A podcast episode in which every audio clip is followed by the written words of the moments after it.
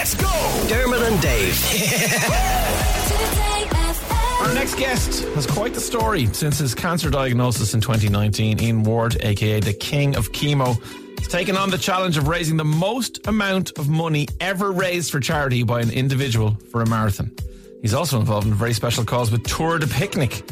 Iain's currently in the middle of taking on the challenge of either cycling 52 kilometres or running 21 kilometres every day for 32 days in all 32 counties as he travels around Ireland. And on the final day, along with the other Tour de Picnickers, he'll head for Electric Picnic in Stradbally. To tell us more about it, we're delighted to say Iain joins us on the line now. Hi, Iain. How are you doing? We're dizzy from looking at the list of things, not that you have already done, but that you have still left to do. Yes, yes. said I, I love some- my list, so I do. Some itinerary you've got planned. It's unbelievable. How are the legs? Uh, one of them is all right. Uh, one of them isn't. Oh. Um, um, but it's not broken, so we can we can keep going. We're we're trying to find ways. Currently trying to contact kayak services in either Roscommon or Sligo. So if you're listening to this, you know, go go go on Instagram, the King of Chemo, and please please DM me. And, and why do you need kayaks? Is because the, the knee will be better, the leg will be better if you're just kayaking rather than run running or cycling. It, it- it's just a, a day of rest for uh, for the knee. Yeah. Right, okay. So um, yesterday I I tried out using a wheelchair, and my God, I like not that I didn't I thought that they had it easy, but I have so much more of an admiration and a respect for anyone who is. Uh, Wheelchair bound. My my thumbs are still kind of like pins and needles Oh, from how much I had to like dram into the um the side sort of rail. It's it was very frustrating. They just the the, the front wheels keep slightly veering off. So much more difficult than you would imagine.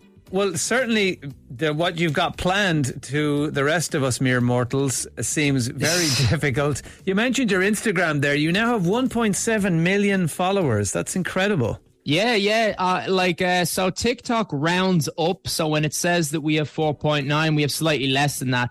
However, Instagram doesn't, and it's going to change to 1.8 quite soon if the followers keep in- increasing as they are. Well, Yeah. go and follow the King Chemo right now. Make sure it gets to 1.8 and then beyond to 2 and everything else. Because uh, you do make the point on your Instagram that it's not that you want everybody to just individually donate, which would be great, obviously, but it's that the more followers you have, the more sponsors you can attract. And your overall aim is to raise the most amount of money anyone has ever raised for marathon running. Yes, and then when that's achieved, I'll move on to just generally the uh, the most money an individual has raised for uh, any kind of a charity, which is a weird sort of way to think about it because.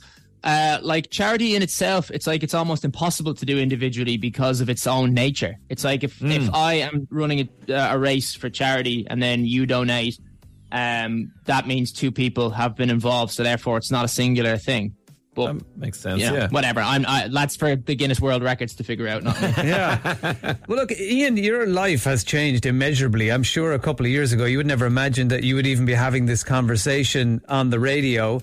But can you tell people your story? You people who aren't familiar with the King of Chemo Instagram page, and um, so that maybe they can understand what you've gone through, what you're going through, what you're trying to achieve a little bit better.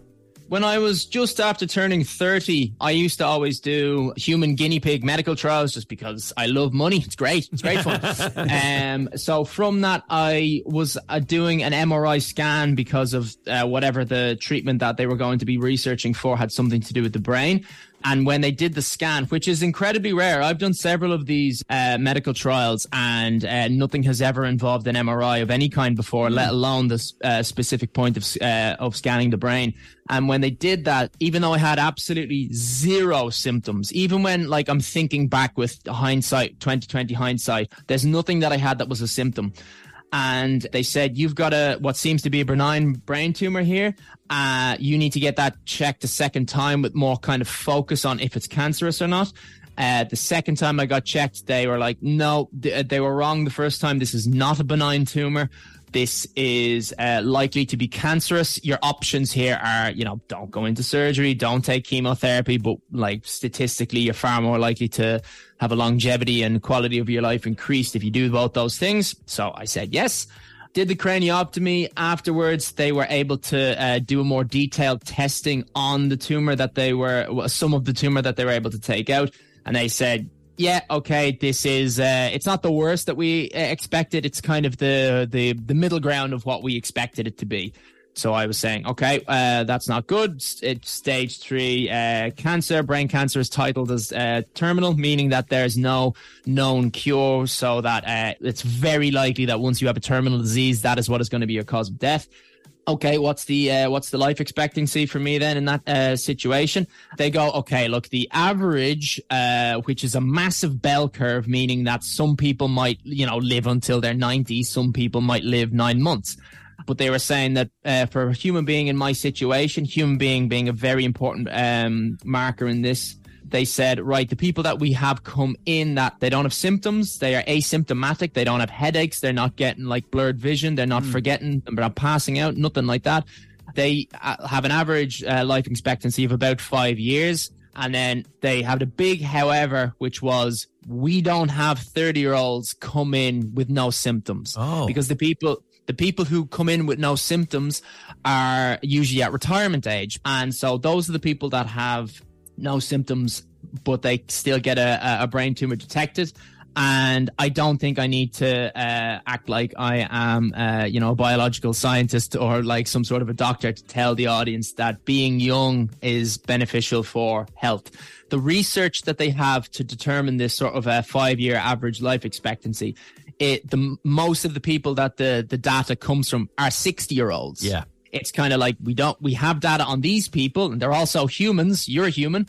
Uh, but they're also humans that are twice your age. So mm. it's like we cut, we, we're not saying that you have 10 years. We're just saying like, you know, this probably is in your favor. Wow. And you mentioned Tour de Picnic there. One of the reasons why you're on, of course, is to tell us about that because people can still register now to take part in Tour de Picnic. And uh, the great thing about it is that you get to do something physical and as a, a, test of yourself, all those things you talked about, but you also get a weekend ticket to Electric Picnic. Yeah, I like. I, I find it bizarre that the uh, the general admission tickets are uh, sold out, and yet the cycling part of the Tour de Picnic isn't sold out. The running part of the Tour de Picnic, which they've now, uh, I think they might have introduced it uh, last year. Uh, it's definitely out this year.